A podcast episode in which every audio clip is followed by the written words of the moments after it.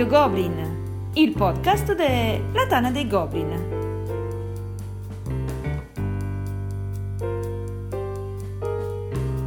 Trentanovesima puntata, Legacy Co.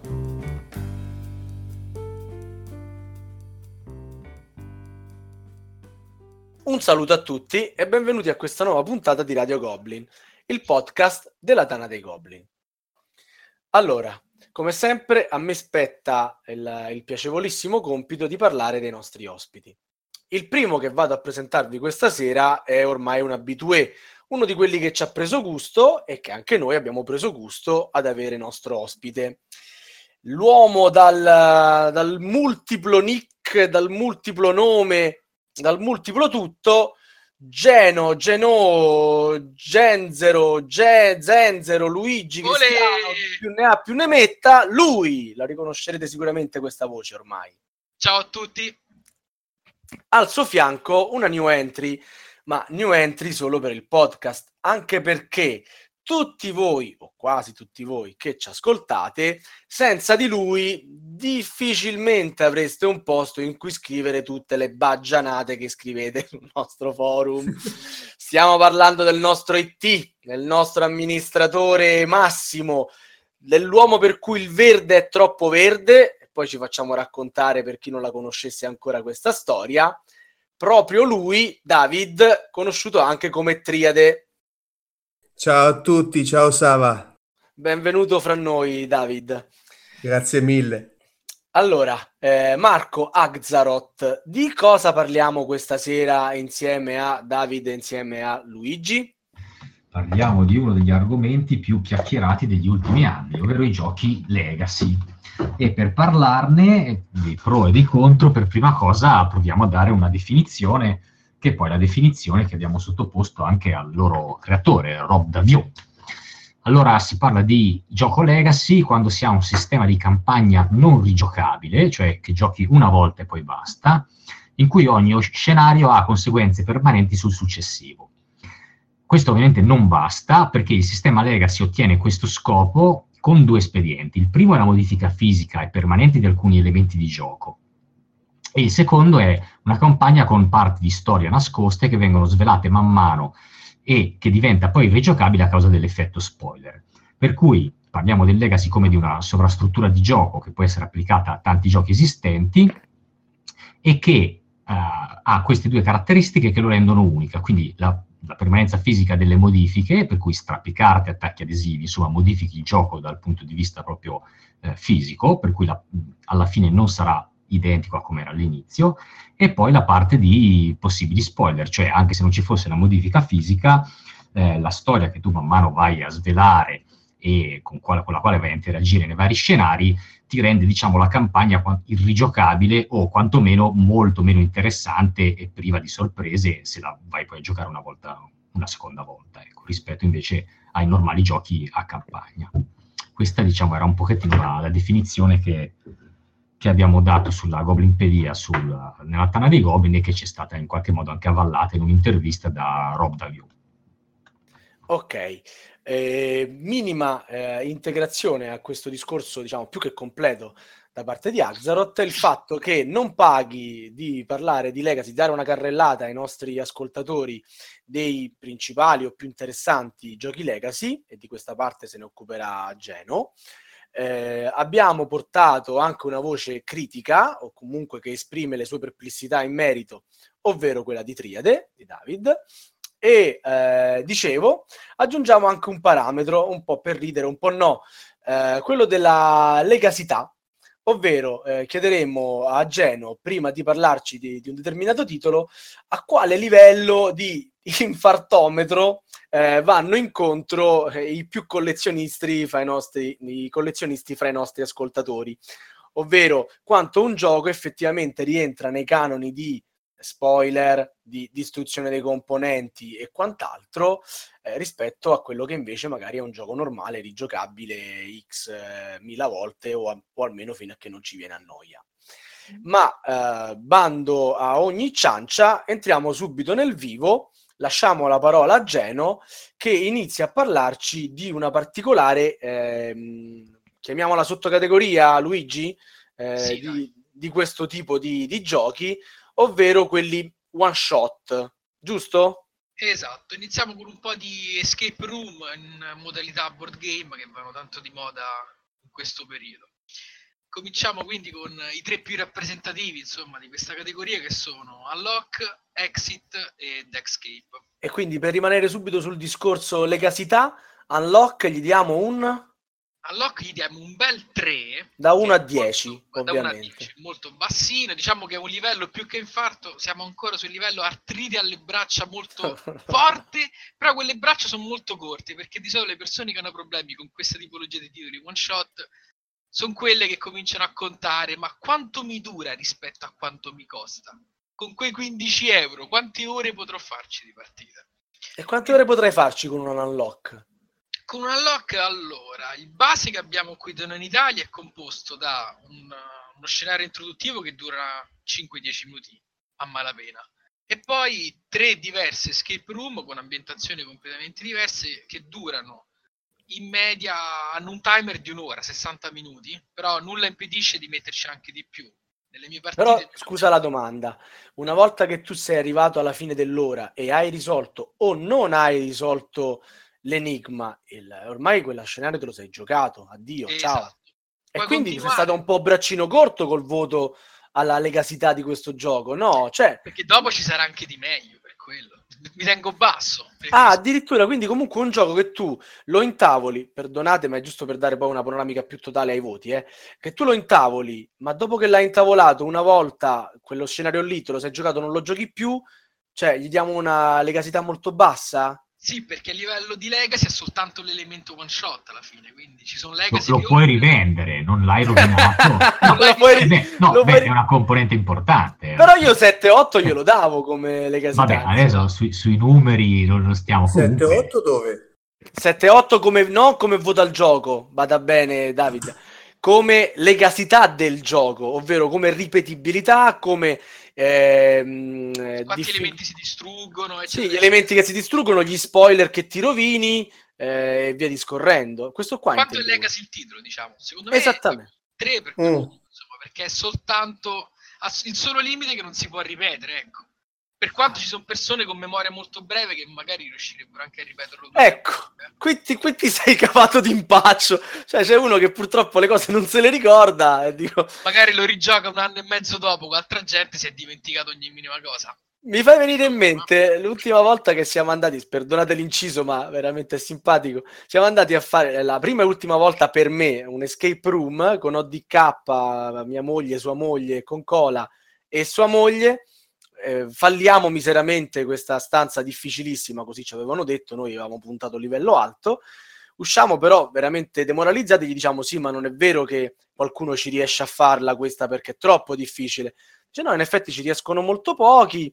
Addirittura c'è un ragazzo che una volta è venuto, è riuscito con un gruppo a totalizzare il 60%, poi è voluto tornarci con un altro gruppo e hanno fatto il 40%. Ah, ottimo. Ecco, quindi questo direi che rientra nella categoria che- di cui Diciamo parlavi però tu. lì fa parte del- della loro economia, nel senso che lo fanno apposta, non ci sono escape room di quel tipo che ti permettono di completarle una sola volta, così sei costretto a tornare la volta dopo e magari riuscire a finirla. ecco. Va bene, comunque dai, vi ho, fa- vi ho portato un po' fuori strada. Parliamo di Unlock. Come funziona Unlock?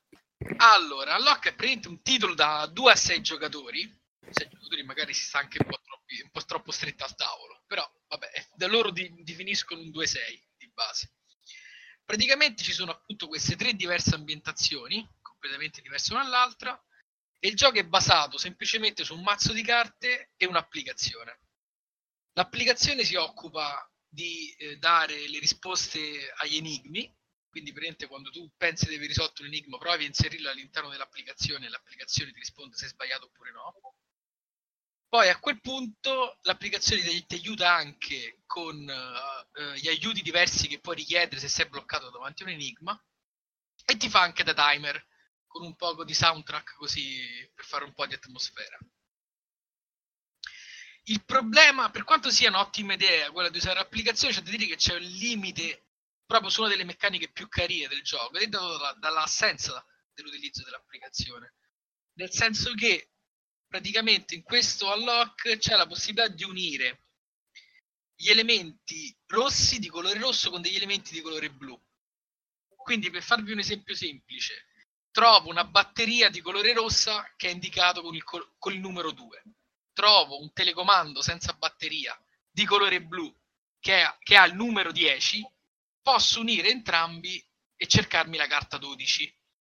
Qual è il problema a questo punto? Che quando vai a cercarti la carta 12 nel mazzetto, per quanto uno stia attento, è ovvio che magari noterà che non c'è una carta 12, magari noterà che c'è una carta 14, oh guarda, non c'è un telecomando da 10, c'è anche quest'altra cosa da 12, perché non proviamo a fare 12 più 2? Ed ecco che ci si è un po' rovinati la possibile soluzione, anche involontariamente, ecco. E poi per il resto, appunto, a livello proprio di legacy, oltre a one shot non c'è distruzione, il gioco è tranquillamente rivendibile, ecco, non è, non è assolutamente impossibile farlo. Gli enigmi sono molto divertenti tra di loro, abbastanza complessi, ci sono anche delle diverse idee simpatiche originali che non posso spoilerare ovviamente, però serve un po' di pensiero laterale che sfrutti anche l'applicazione. Ecco. E invece gli altri due, Exit ed Escape?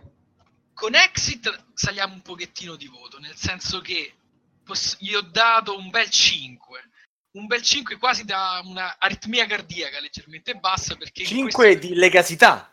Di legacità, ovvio. Ok. Se parlo di voto, siamo lì sempre, in questo caso.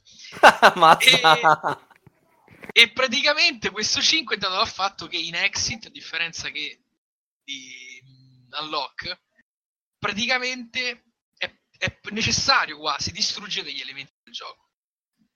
Si possono provare a uh, trovare degli, dei metodi alternativi per riuscire a uh, evitare la distruzione di tutti quanti gli elementi, però di base il gioco è macchinoso, è faraginoso farlo. Ok. Sì, esatto, esatto, esatto, esatto. E invece Dexcape? Dexcape secondo me è un po' il più debole degli altri due perché è limitato semplicemente da un mazzo di carte. Anche lì si può giocare una volta sola con l'unico problema, per me abbastanza grosso, che la soluzione degli enigmi è direttamente sul retro delle carte. Quindi tu quando vuoi andare a dare una soluzione, magari la tua soluzione è 7, giri la carta e, E ti la no, sbagliato, ok. era 9. Però, eh, quindi diciamo a livello di, di legacy, di Siamo sul 3 legacità, anche qui. Ok, quindi Unlock ed Escape eh, praticamente diciamo hanno solo degli spoiler, ok? Mentre Exit, se vogliamo, è un legacy vero e proprio in, qua- in- in quanto altri anche componenti, ok? Questo però potrebbe andare, diciamo, a giocare a favore della, della tesi di Triade, cioè che puoi realizzare comunque delle escape room da tavolo senza per forza dover utilizzare il sistema legacy, giusto? Sì, in questo caso sì, assolutamente. Se è possibile farlo. E è- c'è un motivo per cui ho dato questi voti bassi, perché in questo caso appunto l'essere un legacy non è necessario proprio per dare, non c'è un granché a livello di emotività nel dover distruggere qualcosa. E quindi sotto quell'aspetto, secondo me, il voto basso permette anche tranquillamente di evitare di essere un legacy. Ecco. Non spingerò su questo. Quindi diciamo qui la mossa di exit rispetto agli altri due potrebbe essere stata letta un po' come una mossa commerciale o effettivamente secondo te che li hai giocati tutti e tre eh, la parte diciamo manuale di alterare non so delle pagine, delle carte, di ritagliare dei pezzi so in exit ha comunque un piccolo valore aggiunto ehm, negli enigmi rispetto alle altre due exit room perché poi il punto è lì no? cioè al di là dello stabilire se una cosa è legacy o meno, è vedere se questo elemento legacy aggiunge un, un qualcosa in più al gioco. Secondo te? Beh, sì, secondo me sì, nel senso poco, eh, però c'è dà possibilità in più avere la possibilità di distruggere materiali, dare un enigma che è basato, faccio un esempio così generico senza fare spoiler, su un manuale, sul prenderlo, faccio un esempio vago, bruciarlo su una fiamma, perché magari bruciandolo è previsto che quel pezzo di carta faccia una fiamma di un colore particolare che può dare un indizio poi legato ad altro. È un qualcosa che non è necessario, però può regalare quella- quel eh, brivido in più, quel pizzico in più mentre si gioca. Ecco. David, eh, ti- piacerebbe bruciare una carta sulla fiamma? de- il gioco Dipende di quale carta. Esatto. No, più che altro che ho- appena ho sentito bruciare una carta già mi è venuta da piangere. Lui ha pensato ai soldi che uno brucia comprandosi giochi legacy, giusto David? Mm, sì, l'ho pensato sotto questo punto di vista, lo sto cercando di vedere anche eh, in un ambito non di esperti, nel senso una persona che cer- cerca un gioco, magari dice oh guarda facciamo questo gioco, non gli viene spiegato bene, sto legacy, sto qua, eh, queste cose qui. Arriva, lo gioca, poi dopo si trova con un gioco menomato, avendo speso 15 euro, 20 euro, non so quello Sì, che qui può la cifra è irrisoria, eh, siamo intorno massimo 25, ecco. 25 euro, con 25 euro io ci prendo ben altre cose molto più interessanti. Anch'io, poi vi dico cosa. Dai! No, comunque il, il- io proprio di, di mentalità non apprezzo, oltre che come aveva spiegato prima, ehm, ci sono dei piccoli fraintendimenti, escamotage, eh, sbagli che possono far falsare già tutta, tutto il, il castello di carte che si, è- che si va a fare in questo modo. Ehm, il fatto di dover rovinare qualcosa, un gioco, perché ti deve dare un'emozione, non rientra proprio nelle mie corde, non, non riesco proprio a comprenderlo. Ci, ci- ci torniamo Ci torniamo sicuramente. discorso perché sicuramente forse probabilmente è uno dei, dei nodi focali di, di questo tipo di giochi. Però andiamo un attimino ancora avanti invece con qualche altro gioco al, al di fuori delle, delle escape room da tavolo. Ci vedo altri due titoli collegati tra loro che praticamente sono un po' quasi lo stesso gioco. Geno. Sì, parlo di Sherlock Holmes, Sherlock Holmes Consulting Detective e Mythos, che sono praticamente, come ha detto bene Marco, lo stesso gioco in un certo senso, ma con un'ambientazione diversa, perché da una parte abbiamo la classica ambientazione dei romanzi di Sherlock Holmes, e mentre dall'altra ci sono le ambientazioni con Cthulhu e signori antichi di ogni genere, classici della letteratura di Lovecraft. Ecco. E sono dei classici titoli che ricordano alla lontana dei, libro- dei libri game, ecco. Quindi possiamo trovare degli elementi come un libro, manuale, ecco, che fa da riferimento e dei casi da risolvere piano piano. Beh, nella scatola questo- di Consulting Detective ci trovi il libro con la storia, ci trovi una piantina di Londra, Dieci ci trovi- casi giornali, poi. eh, i l'elenco, giornali del, l'elenco del telefono, se non sbaglio, e, E un, giornali. e un giornale di quattro pagine dell'epoca. Esatto, giusto? che poi corrisponde a diversi giornali di giorni diversi, ecco. Poi si sbloccano durante il resto della partita. Nel senso che il giorno X puoi leggere soltanto il giornale di quel giorno lì, mentre quel- se fai un caso che è ambientato tre giorni dopo, puoi leggerti tutti quanti le pagine dei giornali di quei giorni lì, ecco. Certo, e che, tipo di legacità andiamo incontro con eh, Sherlock Io Holmes? anche qui mi sono limitato ad un semplice 3, per il semplice fatto che anche qui si tratta semplicemente di non poter ripetere il caso. A meno che non si abbia la memoria di un pesce rosso, perché anche in questo caso, se ci si ritorna tre anni dopo, tranquillamente c'è chi se lo dimentica. Io No, non ci correggimi se sbaglio, nel, nel gioco che è anche questo un cooperativo, alla fine vengono poste delle domande e si, si è in gara con Sherlock Holmes, no? Rispondendo... Fondamentalmente c'è lui che prende in giro i giocatori più che altro. Ecco. Siete degli Sostanzialmente. stupidi che non capite le cose così facilmente. Come non avete capito che lì quella sigaretta l'aveva lasciata rivolta verso ovest per indicare il Big Ben che si trovava? Quindi i giocatori leggono nel finale tutte le soluzioni e si possono confrontare il loro punteggio. Io trovo che non sia molto sensato provare a rigiocarlo per aumentarlo, ecco. Eh beh, direi... Ritengo sia più una questione di confronto con altri giocatori. Tu quanti punti hai fatto? Questo gruppo da quanti punti ha fatto, eccetera, eccetera. Ah, cioè tipo gara a distanza? Esatto, esatto, una cosa simile. No, no, no, che, che tristezza. Parecchio, parecchio. Comunque è un gioco che tu consigli, è bello, ti piace, Sì, secondo me sì, se piace il genere, assolutamente. Perché per me è un cooperativo poi che eh, non richiederebbe te- teoricamente neanche un tavolo. Si può Eh, sì. giocare tutti quanti di- seduti su un divano, chi messo da un'altra parte della stanza. Quindi, E invece eh, qualcosa mi dice che a David questo gioco non è piaciuto molto. Triade. No, no, sinceramente no. Eh, qui mi riallaccio anche a Mito, nel senso che mh, non proprio nell'esempio della rigiocabilità quanto nell'esecuzione dei vari casi. Ho trovato che, per esempio, Consulting Detective era sì, carino, interessante, comunque eh, ti dava da pensare, eh, mentre su Mythos l- l'ho visto molto facile, troppo facile. Quindi andiamo a giocare un gioco Legacy facile.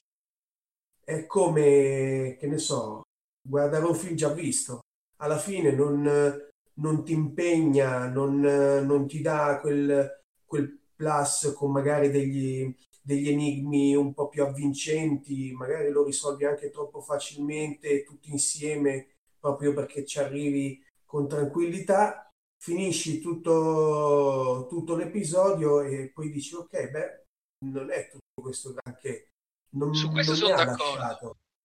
Nel senso Eh, che sì. Mythos è un pochettino più inquadrato, ecco, è più, è più semplice nella risoluzione. ecco. Esattamente, e quindi uno, mh, come dicevo prima, io mi riallaccio sempre alla questione del, del, mh, permettetemi il termine, del, del- neofita, che arriva, e gli si dice guarda, prendi questo, arriva a casa, lo gioca mezz'ora e poi dice ok, ma mh, tutta sta sfida dove la vedo? Non la vedo, non la sento, non, non E non posso neanche rifarlo, diciamo. Esatto, quindi oltre il danno la beffa.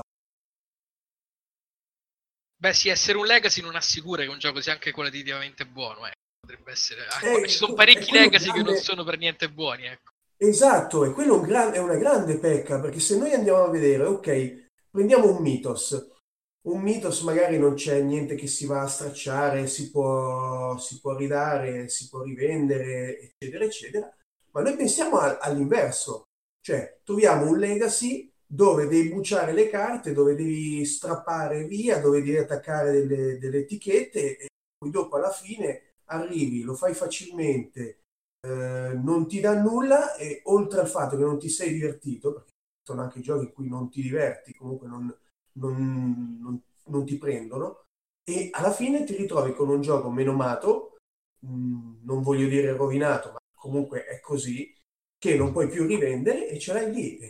Ma eh, io aggiungerei anche un altro punto. eh, il fatto che, appunto, diceva, non non ti sei divertito, il fatto che appunto quando poi becchi un Legacy, magari poi lo, lo citiamo dopo con un altro di quelli della lista, eh, non ti prende più di tanto, non è un granché, eh, però al contempo dici sì, però adesso l'ho, l'ho comprato, vorrei vedere come finisce, vorrei vedere se magari c'è qualche novità più bella, alla fine finisci per giocarlo tutto e poi sei arrivato in fondo e dici, bah, ho perso, boh, 7-8 Credo di aver serate.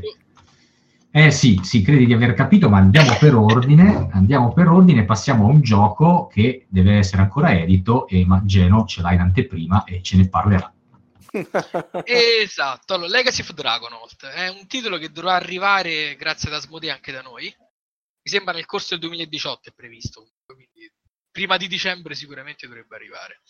È un titolo da 1 a 6 giocatori riprende sempre anche lui la tematica del libro game, però la sposta più sul GDR classico, nel senso che in questo caso i giocatori possono creare un loro personaggio, dargli una caratterizzazione fisica, una proprio caratteriale e dopo aggiungere varie skill che gli permetteranno di superare le avventure che si troverà ad affrontare con in più degli- delle evoluzioni durante la partita, nel senso si potranno apprendere nuove skill.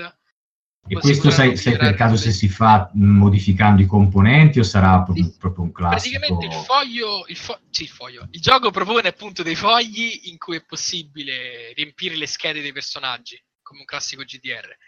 Però nulla impedisce di farsi un milione e mezzo di fotocopie e non rovinare niente, ecco. Quindi in questo Vabbè, sono caso... escamotage che... No, diciamo quindi la- l'aspetto Legacy è più relegato anche in questo caso al fatto di magari di rivelare una storia che poi una Sì, seconda sì, sì, volta c'è proprio la storia con i vari casi anche qui. Più che casi sono quest, nel senso che ci sono proprio le quest da affrontare, ci sono le classiche quest eh, secondarie da, da poter scegliere se affrontare o meno. C'è tutta una varia se- ci sono una varia serie di mh, personaggi secondari che sbloccano determinate azioni o comportamenti rispetto a quello che hanno fatto i, i giocatori. Quindi è una sorta di versione evoluta del libro che si può trovare in Sherlock Holmes oppure in Mythos, ecco. Mentre Quindi quello era più o meno fisso. Qui in legacità, Esatto, siamo sempre sul 3. Per sempre sul 3. Sì, Rimane siamo sempre Mm, spoiler Poi faremo, su- faremo un bello scatto in avanti. No, vabbè, non è che la cosa ci... Però era, era per capire che genere di gioco, insomma, Aggiungo, ci stavi proponendo. È importante questo per i fan della serie. È ambientato a Terrino, eh, il mondo quello di Descent, quindi Wow. ci sono, riferi- ci sono riferimenti a Descent eh, e a Roombound, eccetera, eccetera, eccetera. Quindi questo è una specie di gioco di ruolo. È, Legacy. è più un... Sì, sì, sì, diciamo che è un libro game da giocare insieme, ci sono anche elementi da gioco da tavola, ecco, nel senso che tutti i giocatori hanno un token che gli permette di eh, decidere quando effettuare un'azione per il gruppo. E finché tutti quanti nel gruppo non hanno sfruttato il token, i giocatori non riacquistano quel determinato token. Per Mm. dare un po' a tutti la possibilità di decidere cosa fare, dove andare, eccetera, eccetera, eccetera. Ma rispetto a un libro game, la componente legacy di questo gioco arricchisce il gioco stesso e lo rende più... cioè lo Non è migliora. ancora uscito, che ne sa. Niente, zero proprio. No, vabbè, l'ho giocato. eh. No, più che altro quello che mi chiedo è... E quindi rispondi alla domanda, scusami, poi magari sentiamo Triade. E no, no, cioè, non aggiunge un granché nel senso che comunque non puoi ripetere. Io, cioè, io conosco persone che i libri game li rigiocavano all'infinito finché non provavano tutte le strade. Io una volta che finivo un libro game smettevo, lo riponevo lì sul ripiano e stavo benissimo così. Qui è la stessa identica cosa, nel senso che puoi provare diverse strade, puoi ricominciarlo con altri personaggi. Magari la prima volta ti sei fatto un essere umano, la volta dopo puoi provare a farti un elfo.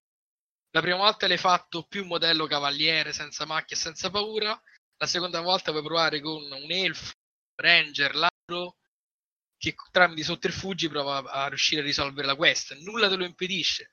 Però secondo me si perde qualcosa perché già conosci chi è stato a uccidere chi, già sai come andrà la quest nelle miniere con i goblin, già sai cosa c'è dietro determinati aspetti che non voglio dire, quindi si perde qualcosina. L'avventura però diventa sempre più interessante perché Quindi spoiler sostanzialmente. spoiler, esatto. Ok, ok. E niente, allora continuiamo questa carrellata di giochi legacy, più o meno. Aspetta, Davide voleva dire una Oh. cosa però prima, mi sembra. Sì, sì, sì. Oh, Scusa. scusami David. Eh, niente, Eh, no, il- vorrei capire la differenza tra giocare questo, giocare un gioco di ruolo, che alla fine il gioco di ruolo potrebbe essere legacy anche lui, il personaggio ti può morire, eh, le storie possono essere già predeterminate o con eh, spoilerate, esistono anche i moduli, quindi che differenza fa, tranne quella di eh, un gioco di ruolo non stracci giù niente, non rovini niente, quindi è riusabile, questo no. No, anche questo non stracci niente. Comunque non ci sono, non c'è rottura di materiali, distruzione di carte, eccetera, eccetera. Di Ah, differenze, non, ok. ce, di differenze non ce ne sono molte, nel senso che è una sorta di anello di congiunzione tra un eh, GDR giocato tipo una partita D&D e un libro game, mettiamola così. Esatto, sì. Ho capito. Buono. Quindi, dicevamo, procediamo. Eh, il prossimo titolo di cui, anzi, i prossimi titoli eh, di cui Geno va a parlarci sono Dragonfire e Crossfire. E qui saliamo ad un livello 7. Facciamo un Oh. bel balzo in avanti. Quindi qui proprio fitte al petto, crampi alle dita, qui la cosa si fa bella tosta perché oltre ad avere il solito problema della partita one shot, eccetera, ci sono finalmente degli adesivi da attaccare su. Finalmente! Ecco, la prima fitta è arrivata. Praticamente c'è Dragonfire, che è una sorta di evoluzione del- di Crossfire, è ambientato nel mondo di D&D, anche questo, ed è un deck builder cooperativo, da 2 a 6 giocatori, in cui nel creare i propri personaggi, durante le partite, i giocatori acquisiranno sia delle carte che andranno a inserirsi all'interno dei deck base che utilizzeranno di partita in partita, anche delle skill rappresentate da adesivi che andranno ad attaccare al di sopra delle schede dei loro giocatori. In più, questi adesivi limitati nella scatola base volutamente quando un giocatore vuole andare a modificare un'abilità, se vuole inserirla sullo stesso slot, deve considerare di, poter, di dover inserire quell'adesivo sopra il precedente, perché non si possono staccare. Veniamo quindi qui a toccare quel punto del legacy che più crea problemi, nel senso che c'è una distruzione di materiali, come si dice, però si viene a creare anche quell'effetto positivo che piace a quelli come me che sono interessati al legacy, nel senso che il tuo personaggio, quando si trovi lì a dover attaccare quell'adesivo, percepisci molto di più la scelta che andrai a fare. Quando una settimana dopo riapri il tuo personaggio, lo percepisci di più come tuo, vedi quell'adesivo attaccato lì, sembra una stupidaggine, ma è così, ti fa un effetto. Cioè, se io ci poggio sopra la scritta con, con, con la caratteristica, non è la stessa cosa che ce l'ho appiccicata, mi stai dicendo.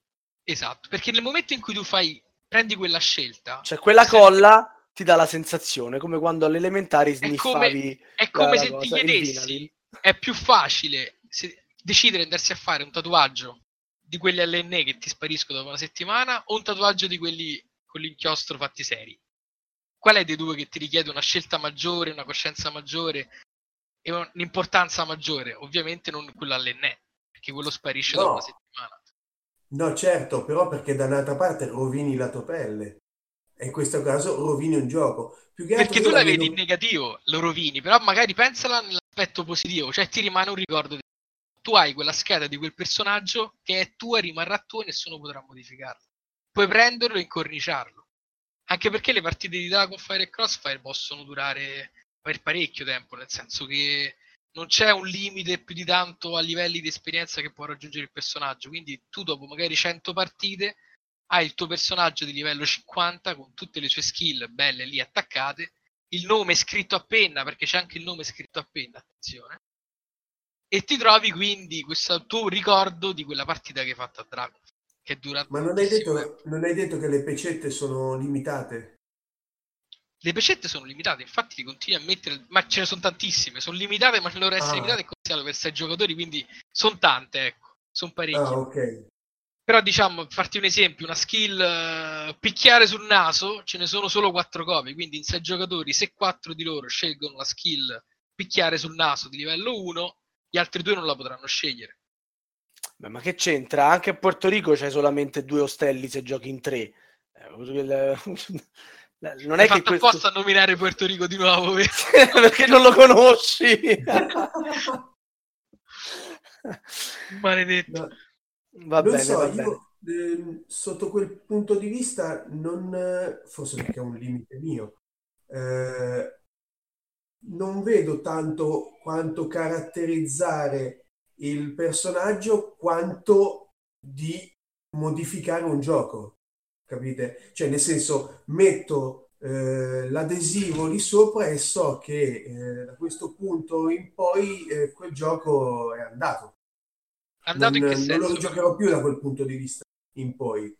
Che che quella caratteristica te la sei giocata, che quel, quell'accessorio ormai, bon, finito, l'accessorio è inteso esatto. come la pecetta, no? l'adesivo, eh. la scritta sul tabellone, una volta che l'hai scritta col pennarello indelebile lì rimane, no? Eh sì, sì, sì, sì no, eh, questa modifica permanente al gioco è la modifica stessa, credo che così stia dicendo Triade, che ti regala l'emozione, positiva, negativa, quello che sia, piuttosto che invece l'aver fatto una modifica a una caratteristica del gioco eh, utile ai fini della vittoria. Cioè l'emozione non è aver ottenuto la miglioria quanto aver ehm, consumato una componente del materiale fisica del gioco stesso. È una visione un po' estremizzata, nel senso che secondo me è una concomitanza di entrambe le cose il fatto che tu abbia utilizzato e abbia fatto una scelta permanente sul titolo va ad amplificare l'effetto, non è che c'è solo quello. È un'amplificazione di una cosa, ecco. È... Se il tuo personaggio acquisisce una nuova skill, eccetera, che tu l'abbia segnato su un pezzo di carta a parte o che tu abbia deciso di usare quell'adesivo, per secondo me c'è una bella differenza, ecco. Mm. Ah, questo sì, sicuramente il, il senso di, inedu- di ineluttabilità e di scelta pesante è chiaro che c'è. Poi eh, eh, diciamo, chi lo accetta e chi lo abbraccia ha delle sensazioni positive, eh, chi, chi, magari dà, dà, più fastidio come a David eh, probabilmente dà, eh, dà, delle sensazioni negative. Insomma. Quindi diciamo abbiamo parlato di Dragonfire Crossfire eh, e ora esce anche un Send se non sbaglio che da quello che si è visto avrà questo tipo di, di sistema no? con adesivi da attaccare esatto. e abilità limitate. Io ho fatto il Kickstarter, mi piace la, la scatola diciamo di... Sciocco! fatto bene, fatto bene. Vabbè, vediamo un po' come va. Comunque, diciamo, Super Giù dovrebbe ricalcare questo tipo di, di impostazione. Sì, praticamente eh, la versione Legacy si limita, certo non è, non è poco, a far creare ai giocatori tramite un sistema Legacy a campagna i, dei personaggi che loro potranno poi andare a utilizzare anche con il gioco base. Quindi in questo, quello che diceva prima David è un pochettino croll, nel senso che in questo caso tu non vai a perdere qualcosa. Tu hai la possibilità di crearti un personaggio che tu andrai a utilizzare dopo per quanto tempo vuoi con il gioco base che già possiedi. Quindi in questo caso c'è meno paura, eh. ci dovrebbe essere meno paura, almeno non so, perché io paura per, nel rovinare qualcosa l'ho avuto soltanto le prime due o tre volte che ho dovuto fare una di queste cose. Eh, Geno, spieghiamo anche ai nostri ascoltatori che non conoscono bene le meccaniche di OnSend eh, come funziona sto gioco che eh, Marco non l'ha detto, è arrivato comunque fra i finalisti del, del Magnifico. Ok, certo. Allora, praticamente OnSend è un deck builder è da 1 a 6 giocatori e praticamente permette eh, di eh, interpretare dei potenti maghi che devono difendere l'ultimo baluardo della razza umana dall'arrivo di queste creature interdimensionali. È un deck builder molto particolare perché aggiunge due meccanismi molto molto molto originali. Uno di questi è la possibilità innanzitutto di non mischiare mai il deck. Quindi c'è quel minimo di controllo in più che negli altri deck builder non c'è perché quando si acquisiscono carte poi finisce, si finisce per mischiare il deck. In questo caso tutte le carte utilizzate finiscono nel deck e poi il deck una volta finito si rigira semplicemente il, il mazzetto degli scarti per utilizzarlo di nuovo. L'altra meccanica molto divertente è quella dei portali. Eh, praticamente questi maghi per poter lanciare queste loro magie hanno bisogno di estrarre energia da dei portali. I giocatori iniziano con uno, due o tre portali che sono ancora chiusi e tramite le risorse di gioco dovranno decidere se acquistare nuove magie oppure aprire i portali che hanno davanti. Più portali avanti ha aperto un mago, più magie può lanciare nello stesso tempo. Quindi permette in un certo senso di gestire ancora di più eh, il proprio gioco. Ecco, se concentrarsi soltanto su un paio di portali e comprare magie più potenti, oppure se aprire diversi portali per caricare più magie, ma di livello più basso, magari per eliminare più nemici di, con pochi punti vita. Ecco. E poi, tra l'altro, comunque adesso con quest'ultima campagna dove c'è sì, la, tutta la parte legacy, vengono comunque in ogni caso dati nuovi mostri, no? nuovi personaggi, nuove carte, nuovi incantesimi per integrare lo stesso le, le vecchie sì, scatole, letto... ovviamente no, non sono legacy. Quindi... Ho letto che addirittura anche i mostri Nemesis si verranno a creare dei Nemesis nuovi rispetto alle scelte dei giocatori.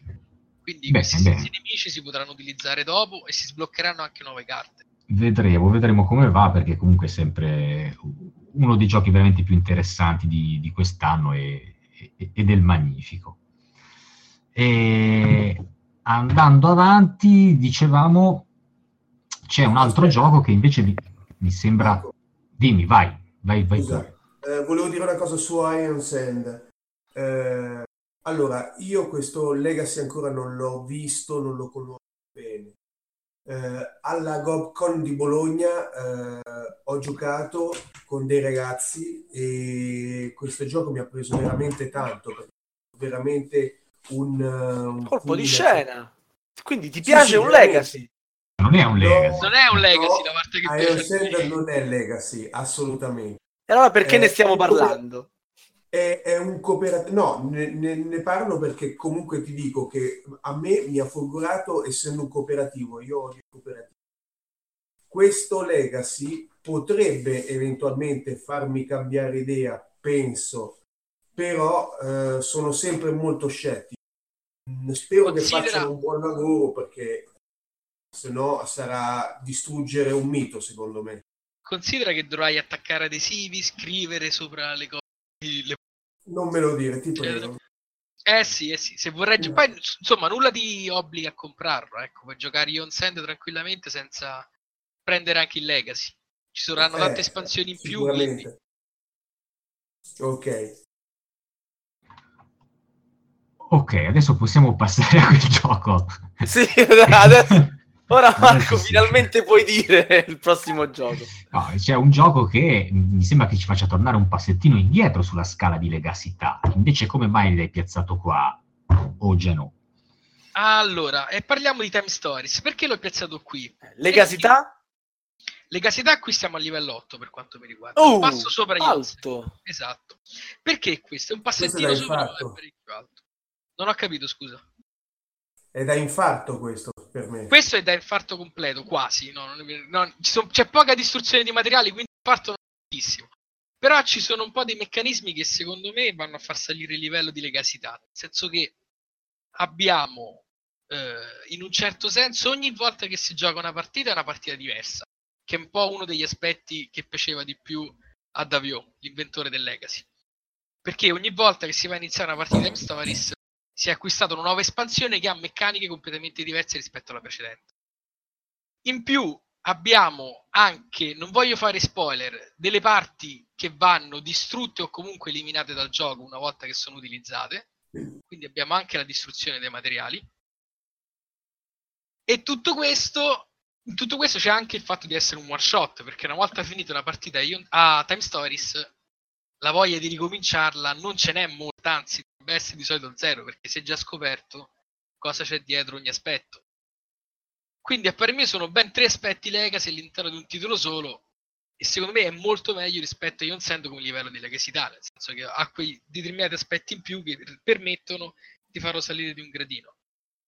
Poi Time Stories, per chi non lo sapesse, è un titolo da 1 a 4 giocatori che appunto permette di entrare all'interno di una storia in cui i giocatori dovranno fare delle scelte per mm, riuscire a scoprire in realtà loro partono come dei come vengono definiti dei guardiani dimensionali nel senso che loro vengono a sapere tramite un'agenzia del futuro che ci sono dei punti in alcune dimensioni in cui lo spazio-tempo è stato danneggiato. Quindi loro si devono recare in queste dimensioni per riuscire a risistemare il continuum spazio-temporale e ovviamente questa è una scusa per poter tirare fuori un'espansione con gli zombie, un'espansione in cui si andrà in una dimensione completamente fantasy, un'altra espansione in cui si andrà in una dimensione ambientata in un momento storico, eccetera, eccetera, eccetera. Però come livello di legassità, al di là degli spoiler, ovviamente delle avventure che non sono rigiocabili, come mai secondo te è superiore? Per una mera questione di, di prezzo, banalmente? Per No, no, no, beh, spendi se tu ci veramente pensi- tanto? Se tu ci pensi è one shot, quindi già c'è un elemento in più che è il c'è un elemento che è il one shot. C'è la distruzione di alcuni materiali, che è un altro elemento legacy, No, beh, ma più- pochissimi però, Sono pochi, sì, è poco, non è non... cioè, sì, si può anche evitare tranquillamente, Sì. però c'è. E in più c'è l'elemento appunto che dicevo del fatto che ogni partita è diversa dall'altra, cambiano le meccaniche del gioco. Se tu ci pensi, fai una partita, un'espansione, l'espansione dopo può cambiare completamente. Quindi sotto quell'aspetto era un po' l'idea che aveva Davio. Non, fare, non dare un gioco che ogni volta fosse uguale alla precedente. Ok, non, non sono d'accordissimo, eh, secondo me... Eh, ti sento un po' Sì, no, beh, secondo me diciamo che buttato è, al di là diciamo, dell'effetto spoiler è poco sopra i- le cose lì, le, le- L'escape room. Sì, l'escape room da tavolo. Probabilmente qui c'è un investimento proprio maggiore in termini economici che probabilmente la fa comunque la fa pesare anche di più, ecco, quello, quello magari sì.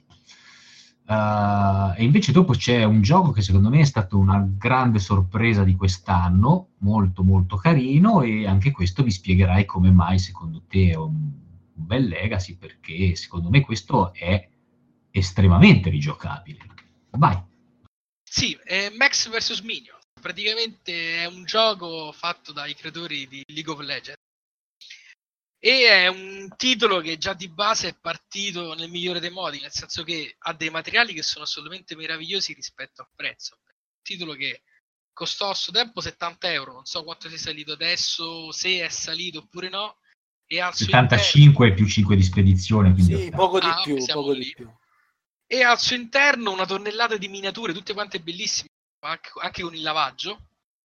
Vale. Una miniatura enorme nascosta del boss finale colorata e le quattro miniature dei protagonisti anche loro colorate. In più ci sono materiali in metallo all'interno, materiali trasparenti che rappresentano cristalli. A livello di materiali è praticamente uno spettacolo per gli occhi. A livello di meccaniche ricorda un pochettino altri titoli simili, nel senso che i, i giocatori, sì, i giocatori dovranno interpretare dei personaggi che ut- utilizzano dei mech, appunto. Questi mech sono programmabili tramite un sistema di carte. E la cosa divertente è che nel programmare questi mech si possono venire a creare dei bug, delle- dei comportamenti anomali che porteranno i mech a muoversi in giro per la mappa in modi assolutamente inaspettati e alcune volte anche esileranti. E si verranno a creare delle situazioni particolari. Perché l'ho inserito all'interno di questi? Perché innanzitutto c'è un andamento a campagna. Abbiamo dei materiali nascosti, assolutamente spoiler, nel senso che ad esempio il boss finale, quando voi andrete ad acquistare la scatola, non faccio spoiler, si troverà all'interno di una scatolina più piccola, fatta in modo da dare l'idea che il robot all'interno stia spaccando la scatola stessa con l'ascia, perché l'unica cosa che voi vedrete è l'ascia che fuoriesce dalla scatola. Per riuscire a vedere cosa c'è all'interno di quella scatolina dovete raggiungere quel livello e aprirla.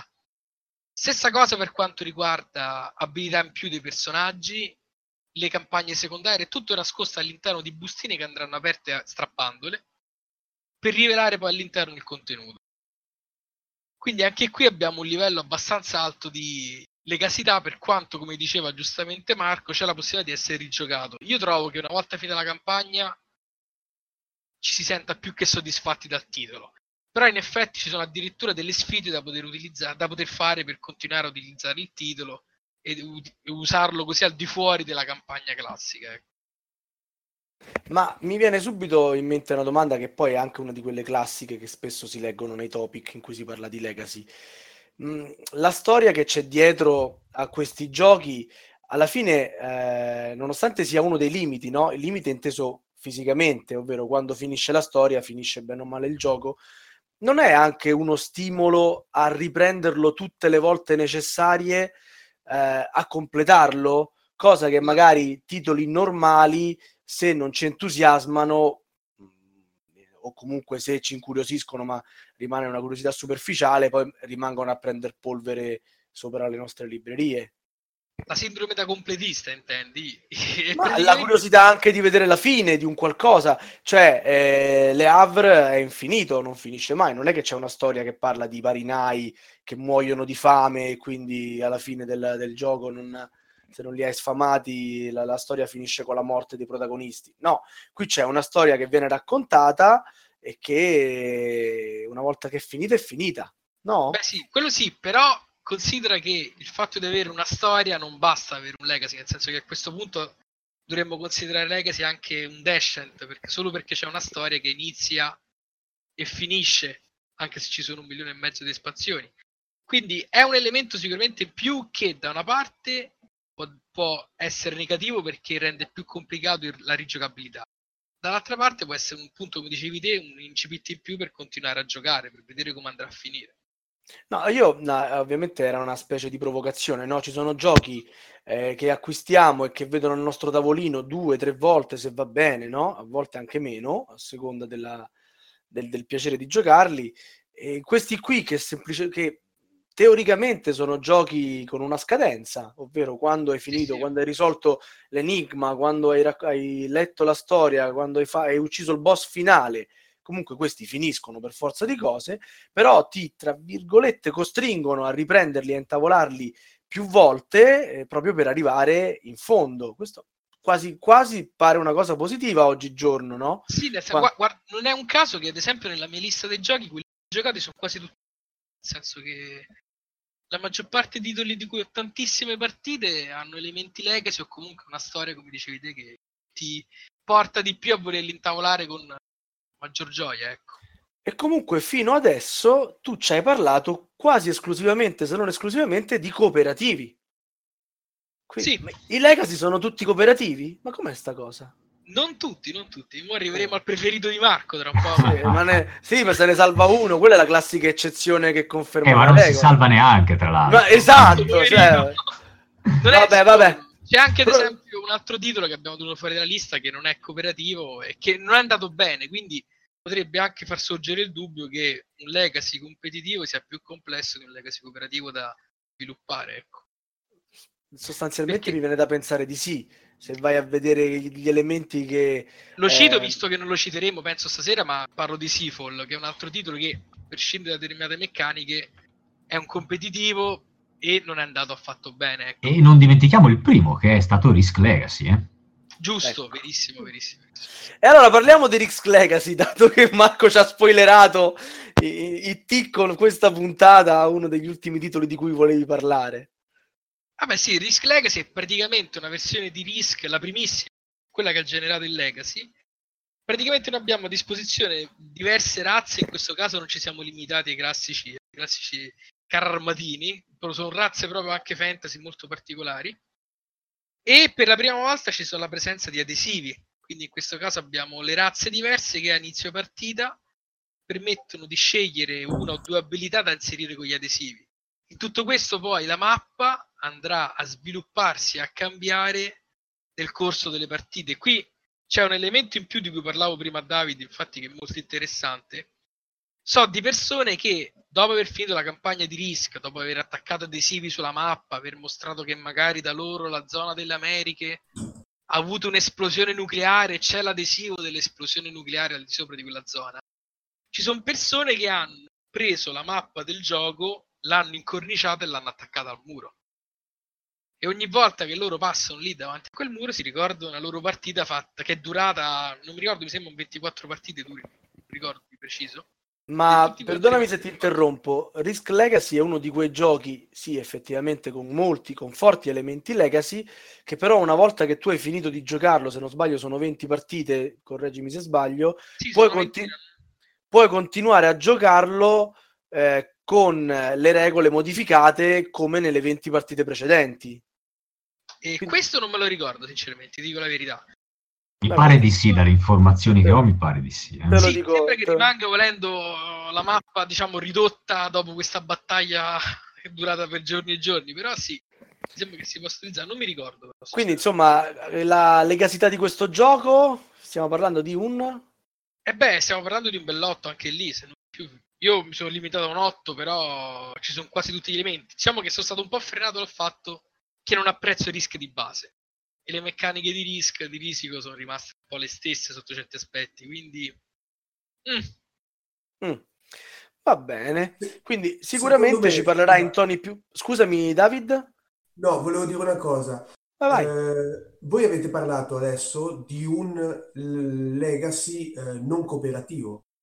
Il fatto sì, che è il, il primo assurdo eh? esatto il primo e però eh, lui ha detto, ah, io ho visto gente che ha attaccato il tabellone incorniciato. Da questo punto di vista lo ritengo un legacy migliore rispetto agli altri, per il fatto in, di cui parlavi anche tu prima, Salvatore, il fatto di arrivare su dei legacy cooperativi dove tu arrivi alla fine e magari non sei riuscito a sviscerare il 100% del gioco, sei riuscito ad arrivare all'80, al 40% e hai finito, ti sei bruciato il 60% di quel, di quel gioco. In questo caso invece abbiamo un, un, una competizione, abbiamo un altro modo di giocare un legacy che mi sembra molto più, eh, diciamo, eh, no performante, comunque appagante, ecco, secondo il mio punto di vista. Tu hai finito il gioco, il gioco è proprio finito, però te lo sei gustato in tutte le sue sfaccettature, non è che c'è qualcosa che ti sei lasciato indietro. Tu hai fatto il tuo combattimento, hai voluto prendere quella zona, ti sei preso tutta l'America e quindi tu ti metti il tabellone in bella vista e dici io in quelle 20 partite ho dominato, cosa che su un Sherlock Holmes Consulting Detective arrivi e dici ah sì ok io ho fatto il 20% l'altro 80% l'ho lasciato dentro la scatola l'ho venduto a qualcun altro Ah, Hai ok, un po' di quindi- sindrome da completista, diciamo. Eh, vabbè, che c'entra? Lui dice un gioco quando mi piace vorrei approfondirlo come merita. Sfruttarlo bene al massimo. Eh, il Legacy Ma- questa cosa non me lo permette. Però Più il Risk no, Legacy quel, legacy, quel legacy del risk te lo permette perché comunque tu c'hai, hai 20 partite e Oddio, la, le- la componente legacy di Risk eh, in realtà va lì a modificare delle regole del gioco, no? Perché ovviamente non Eh. potrebbe fare come gli altri legacy cooperativi, proprio per i motivi di- che abbiamo descritto precedentemente. E io conosco di persone che si sono comprati una seconda e una terza copia per rigiocarlo e vedere come potevano cambiare in maniera differente le regole. Ma quello che l'ha appeso al quadro, secondo me, l'ha messo lì per evitare la tentazione che gli chiedessero di rigiocarlo. Cioè, basta. Dici, hai fatto, hai fatto queste più 20 vedere. partite, basta, via. dai. C'è di meglio di risico, veramente, ragazzi. Eh sì. Sì, sì. Io cioè, sto con Marco tutta la vita sul discorso risico. Mi spiace per Camillo Ah, sì, ascolta. quello penso chiunque. Bisogna No, no, no. uno scherzo a Marco in merito. Ho di casi, abbiamo fatto lo scherzo anche in merito a Marco. Sì, ci manca. Dai, andiamo avanti, andiamo, Andiamo avanti, con il titolo migliore del, Del pianeta. 2018, del 2017 e anche 2018. Esagerati. Facciamo anche 2019 così. Cioè, Battlestar Galactica è uscito Eh, quest'anno, non lo 2020. sapevo. Eh, Vediamo, vediamo sulla scala di legassità Gloomhaven dove si piazza. Perché Esatto. Ha spoilerato anche Gloomhaven, è incredibile. Tutti, Sta tutti. spoilerando tutti i E titoli. lui è, è in topic. E lui è nella puntata dei Legacy e va con gli spoiler. Eh, Quindi appunto parliamo di Gloomhaven, un titolo conosciutissimo e amatissimo da un sacco di persone. Su- a livello di legasità è un titolo comunque che si può permettere un bel 7-8, anche lui nel 7,5-8, nel senso che ha eh, elementi di distruzione di materiali o più che altro bisogna attaccare degli adesivi. distruggere. Però esistono gli sticker rimovibili. Esatto, ha pensato bene Isaac di inserire questi sticker, la possibilità di acquistare un pacchetto con gli sticker removibili per chi ha problemi con gli sticker non rimovibili. Grande Isaac. ma, ma c'è un, un le- un Legacy che prende in giro chi ama il Legacy sostanzialmente. Esatto, praticamente sì. E ha una meccanica molto molto interessante per cui, a parte quelle proprio proprie del gioco, limitandoci un attimo a quelle proprio del Legacy, per cui oltre a scoprire di volta in volta delle classi, noi ci troviamo in un mondo fantasy in cui il proprio personaggio dopo tot quest andrà in pensione, nel senso che noi pescheremo un obiettivo di quel personaggio, una volta che a forza di giocare e fare partite quel personaggio avrà raggiunto quell'obiettivo, il personaggio andrà in pensione. E noi potremo acquisire una- un nuovo personaggio, magari una classe che si sbloccherà proprio dopo aver mandato in pensione il vecchio personaggio, da recuperare all'interno della scatola del gioco, che avrà meccaniche completamente diverse dal- dalla classe precedente. In più, tutto il mondo di gioco rappresentato da questa mappa andrà a modificarsi rispetto all'andamento delle partite della quest della campagna principale, che se non sbaglio ha più di 100 quest, Marco, non mi ricordo. Sono parecchi, mi sembra. Eh, La scatola base ne ha 95 comunque, 95. soltanto lo stesso. Poi ce ne quindi sono dei, questi- dei bonus da scaricare, poi con la seconda edizione ce n'è un altro pacco, insomma ce ne sono tante. da- E quindi appunto la mappa andrà ad evolversi rispetto alle decisioni di gioco. Quindi anche qui abbiamo una modifica legacy molto importante. Addirittura penso sia uno dei pochi giochi che potrà sopravvivere ai giocatori stessi, nel senso che credo saranno in pochi quelli che riusciranno a completare del tutto Gloomhaven.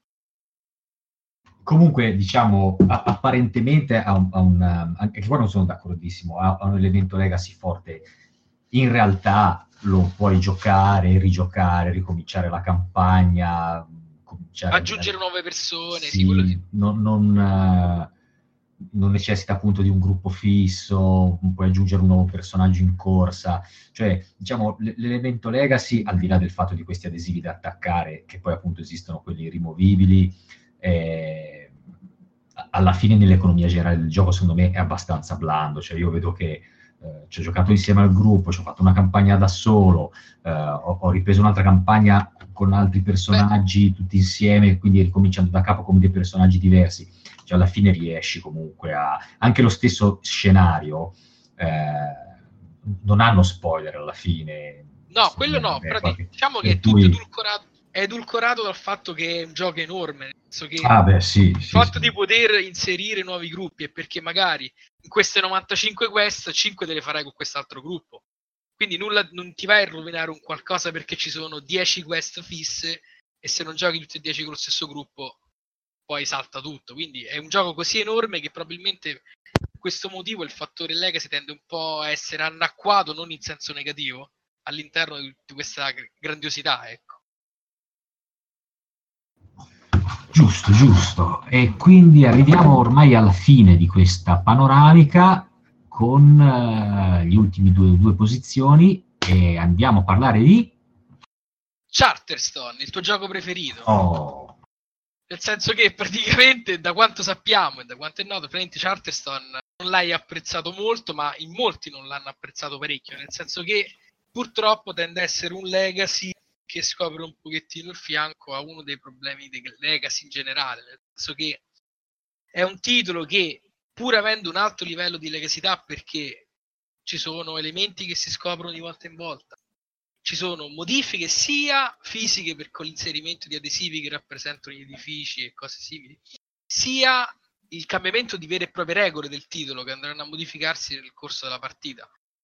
Il suo problema è che inizia come un piazzamento lavoratori semplice, diciamo, anche abbastanza buonista, perché è una meccanica per cui puoi togliere le azioni all'avversario che ha appena scelto ridandogli in mano il lavoratore che potrà dopo utilizzare per altro, quindi un attimino buono in questo e al, col passare delle partite si verrà a delineare, a creare un piazzamento lavorato- lavoratori che alla fine di tutto quanto non è che brilli per chissà quali colpi di genio, ecco. Quindi ci troveremo alla fine un buon piazzamento lavoratori, ma che non ha niente di eccellente. È più diciamo il fatto che hai un piazzamento lavoratori che si andrà a creare secondo le tue scelte, ecco, quello che sceglieranno i giocatori. In più è anche leggermente rigiocabile perché la- ha due mappe ed è possibile comprare un kit di adesivi per poter rigiocare di nuovo da Le pecette per aggiustare il gioco. sì, Eh, no, praticamente- giri il tabellone, c'è un altro tabellone pulito e, e puoi ricominciare da capo, cosa che, ve lo dico chiaramente, ha veramente zero senso perché, diciamo, questo, questo gioco qua, secondo me, manca un po' di tutta la componente che abbia- di cui abbiamo parlato finora e che abbiamo trovato preponderante in tutti questi giochi che abbiamo menzionato fino adesso, cioè la parte di storia, la parte di spoiler.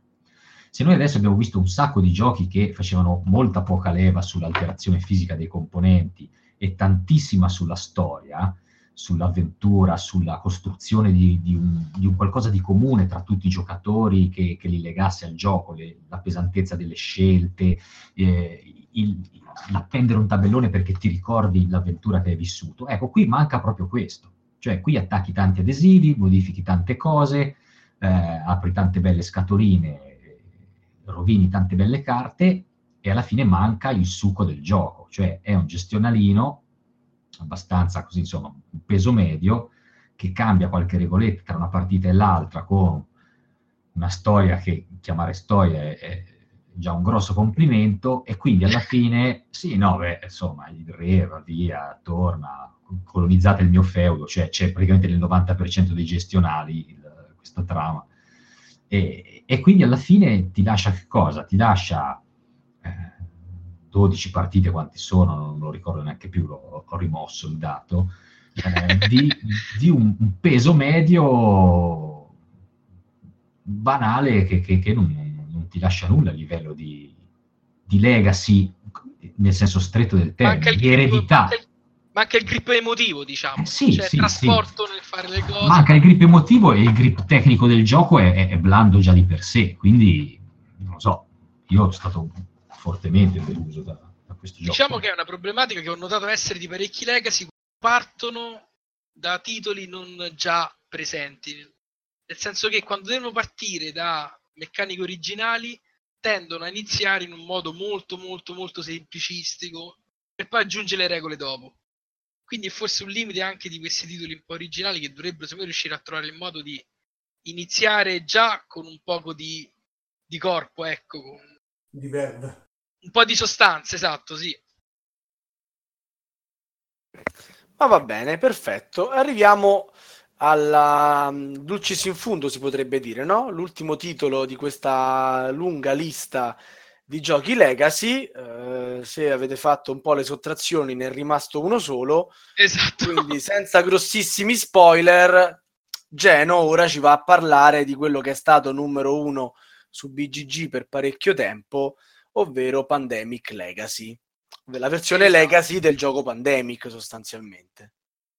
E qui appunto si torna a quello che dicevo prima, cioè in questo caso noi abbiamo un titolo Legacy che parte però da una base collaudata molto corposa che è appunto il Pandemic classico. Immagino ormai lo conoscano tutti il Pandemic, Pandemia classico, quindi non credo di serve neanche dilungarsi troppo su come funziona. Vabbè, qual- qualche idea di, di- di massima. Sì, è un cooperativo da 1 a 4 giocatori in cui praticamente un team di professionisti, medici, tecnici, eccetera, dovranno praticamente debellare quattro malattie che possono distruggere il mondo in un qualsiasi momento. Quindi noi avremo una mappa del- dell'intero pianeta con diverse città in esame e quando dei cubetti che rappresentano il numero di persone infette in quella città. Abbiamo i cubetti di colori diversi, uno per malattia. Quando una città ha più di tre cubetti, ovviamente gli infetti cominciano a allargarsi e andranno a infettare anche le città vicine. È un cooperativo molto cattivo, nel senso che non è per niente facile riuscire a vincere le prime volte che lo si gioca.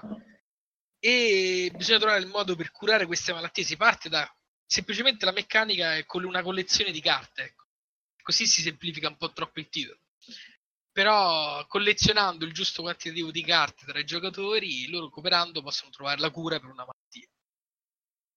E Pandemic Legacy, partendo da questa base, va a creare una struttura che permette, con, con l'avanzamento delle partite, di modificare sia la mappa, che in questo caso la mappa, ogni volta che una città avrà più di tre cubetti, bisognerà attaccare un adesivo che rappresenterà il livello di caos di quella città. Si partirà da un livello 1 che non crea problemi, per poi salire fino a un livello 3 e 4 che cominceranno proprio a impedire ai giocatori di entrare all'interno di quella città. Si gioca su eh, 12 partite se si riescono a vincere tutte le partite perché è ambientato nell'arco di un anno. Ogni partita è un mese dell'anno. Se però si perde un mese, è possibile rigiocare una sola volta quel mese. Quindi, diciamo, si parte da un minimo di 12 partite ad un massimo di 24. Nessuno riuscirà mai vincere, a vincere Pandemic Legacy in 12 partite e probabilmente nessuno ci metterà mai 24 partite per portarlo a termine. Quindi diciamo che in media secondo me ci si assesta sulle 23-24 partite, più o meno. Anche forse di meno, forse su qualcuno molto bravo può arrivare a 15, forse 16. E Forse 13. E... Ma sta questo- facendo lo sborone. Lo sborone. Eccolo, E questo titolo modifica sia gli elementi fisici con gli adesivi, sia proprio il tutto stesso. Si può attaccare degli adesivi che andranno a completare dei paragrafi lasciati vuoti con l'aumento di diverse parti del regolamento. E in più, proprio quello di cui parlava Marco prima, ci sono dei momenti in quel gioco, ovviamente senza fare spoiler, in cui il grip emotivo diventa fortissimo. Ci saranno dei momenti in cui, aprendo una scatolina, vedrete determinate cose che vi faranno dire no, vabbè, in questo caso sono stati veramente dei geni. Ok, quindi diciamo che eh, Pandemic Legacy riassume un pochettino tutti gli aspetti, tra virgolette, positivi del, del Legacy, forse non è un caso che per ora sia ancora il più apprezzato, quindi eh, una storia dei momenti intensi, delle scelte difficili, eh, la distruzione anche fisica dei, dei componenti che aggiunge questa, eh, que- questo pathos, eh, e contemporaneamente, come diceva David, però è anche un po' la somma di tutto quello che forse a lui non piace, quindi eh, un gioco che ha un certo costo, eh, sì, un determinato numero di partite, poi però lo butti via, non lo puoi rivendere, eh, non te lo puoi rigiocare e eh, per fortuna in questo caso diciamo la, la storia ti tiene abbastanza incollato, nel caso però di Charterstone per esempio appunto uno magari l'ha, l'ha finito anche annoiandosi quasi per forza per dire dicendo beh ormai l'ho preso lo devo, lo devo finire eh, David, vuoi aggiungere qualcosa a tutta questa carrellata? No, guarda, hai già detto tutto te, il, il senso è quello. Cioè, secondo me Legacy è, è il mio anticristo. Ha, tutto quello che non- un gioco non dovrebbe avere. Non posso... Non entra neanche nella nel mio immaginario di poterlo prendere, perché con pecette, con robe... Già il fatto che, che puoi giocare lo stesso scenario due volte, se non finisci lo scenario è finito tutto. Passi a quello dopo e accetti il fatto che hai sbagliato. Eh, e ritorniamo a quello che dicevamo prima di Consulting Detective. Arrivi, prendi, fai, non- magari non riesci neanche a sviscerare tutta la faccenda e vai avanti. Devi andarci perché hai speso quei Non per, soldi. fare il, non per fare il filosofo, ma anche nella vita poi si prendono. Quindi, Sì, sì, ok. Eh, forse qua, qua David direbbe che basta già la vita, se uno vuole giocare invece Esatto, vorrebbe... Soprattutto se ci spendi i soldi pure. Va bene, dai. Sava, c'avevi il domandone finale? Allora, sì, sì, come no, ovviamente. Che, che ti pare che in una puntata Legacy non vado a, a proporre la domanda del gioco che eh, vi portereste su un'isola e che giochereste solo con quello all'infinito? Ovviamente non un gioco Legacy o non per forza un gioco Legacy. Quindi, mh, Luigi, fra tutti i giochi che conosci, che ti piacciono, qual è quello che riusciresti a giocare anche solo con quello? XCOM! No, sto scherzando, No. prima che mi prenda un colpo. no, no, no. Però ero riuscito a infilarlo anche XCOM. No, non, non potevi Non perché sull'isola Esatto, ti si scarica la- la- l'applicazione Esatto, esatto, e non ci puoi più giocare e t'attacchi. eh. Esatto, esatto, esatto. No, quindi in quel caso non mi è specificato in quanti siamo su quest'isola, perché quello avrebbe fatto una bella differenza sul numero di giocatori, stavo pensando adesso. E questa è una bella domanda. Diciamo il numero giusto per giocare quel gioco lì. Ah, ok, tutte donne quindi. Devo scegliere, Ah, quindi giochi a- a Twister. Gioco con le donne. Ok, Gira la moda, Twister, gira la moda. tutte donne. eh, ok. Gira la moda. No, dai, Star Wars e Rebellion. Oh, in due. Tu e tua In moglie. due. Quanto sei romantico. L'hai detto te, non l'ho detto io. Però, però non sì, lo, dai. non lo devo dire io, però va bene. Star Wars Rebellion, sì sì, assolutamente, per me è un titolo e non mi stancherei mai di giocare. Poi durano così tanto le partite che probabilmente verrebbero a salvarmi prima che finisca la prima. Anzi, alla facciaccia tua, io faccio gli auguri a tua moglie oggi per la nascita del, del vostro bambino. che Ormai, che oggi è prossima, ma quando saremo in onda probabilmente starà lì. Ah, speriamo, speriamo. Gliela farò sentire anche se non capirà niente. Eh, vabbè, così il- sentirà la voce del papà anche da un'altra parte. Va benissimo. Eh, David, invece, qual è quel gioco che tu, se dovessi sceglierne uno solo, te lo porti dietro e sei contento di giocarci finché morte non vi separi? Allora, Star Wars Rebellion è già stato preso, Pandemic Legacy lo brucerei. Eh, detto- detto Lui se lo porta lì sull'isola per, per riscaldarsi, capito? per fare l'SOS, segnale di fumo. Eh, un gioco che mi piace moltissimo e che mi piace sempre giocare è Belfort. Un gioco che secondo me è fantastico. Con le persone giuste riesce a dare il meglio. Molto particolare come gioco.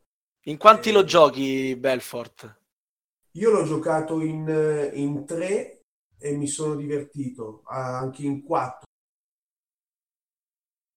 Quindi diciamo che per stare più stretti, quattro è meglio. Sì, sì, Eh, sicuramente in 4 c'è molto meno spazio. Sì, mh, è più piacevole. Non so in 5 perché non ci sono mai riuscito. Eh, poi, se devo aggiungere un secondo, se posso, è Come no, un, un padrone. evergreen è Resistance. Ah, Resistance è un, eh, è un must, secondo me. Ok, perfetto. Marco? No, scusa, scusa, no, sto, sto giro veramente so- No, a, questa- a questo giro, no? Agli altri giri... Va bene, perfetto. Ringraziamo allora i nostri ospiti e passiamo la parola al nostro regista Elianto. Un saluto a tutti. Come sempre io vi ricordo che se volete commentare relativamente a questa puntata, magari farci sapere qual è il vostro legacy preferito oppure quanto odiate i legacy, potete farlo sul nostro forum oppure tramite le nostre email podcast.goblins.net. Se invece ci ascoltate da poco e volete recuperare le puntate precedenti, potete farlo sempre sul nostro sito oppure su iTunes cercando tra i podcast Radio Goblin. Ciao. Buonanotte. Ciao, buonanotte. Buonanotte. Ciao, buonanotte. Ciao a tutti. Ciao ciao. Avete ascoltato Radio Goblin, il podcast della Tana dei Goblin.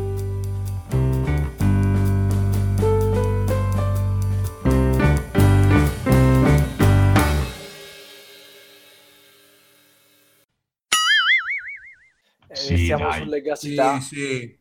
La, lega sì, sì, sì, sì, sì, sì, sì, Legacicità. E le gacicità non abbiamo detto quasi mai. eh. Eh, E infatti non è stato per niente divertente quel momento. È Lega diventa- Cicci, Lega Cicci. Io già mi divertivo a sentirvi dire legacicità e invece non avete detto niente. Legacicità. Quanto siete noiosi. Cioè, ma tu vuoi sentire Marco che dice legasicità, legasicità? Dillo, Non era Marco. le- legacità l'abbiamo detto tante volte. Bravi, ma non eh. legacicità. Legacicità. Ha vedi? Lo, detto. lo diceva benissimo, tra No, è l'altro. legasicità. Legacy. vero. No, perché all'italiana è legaci sita.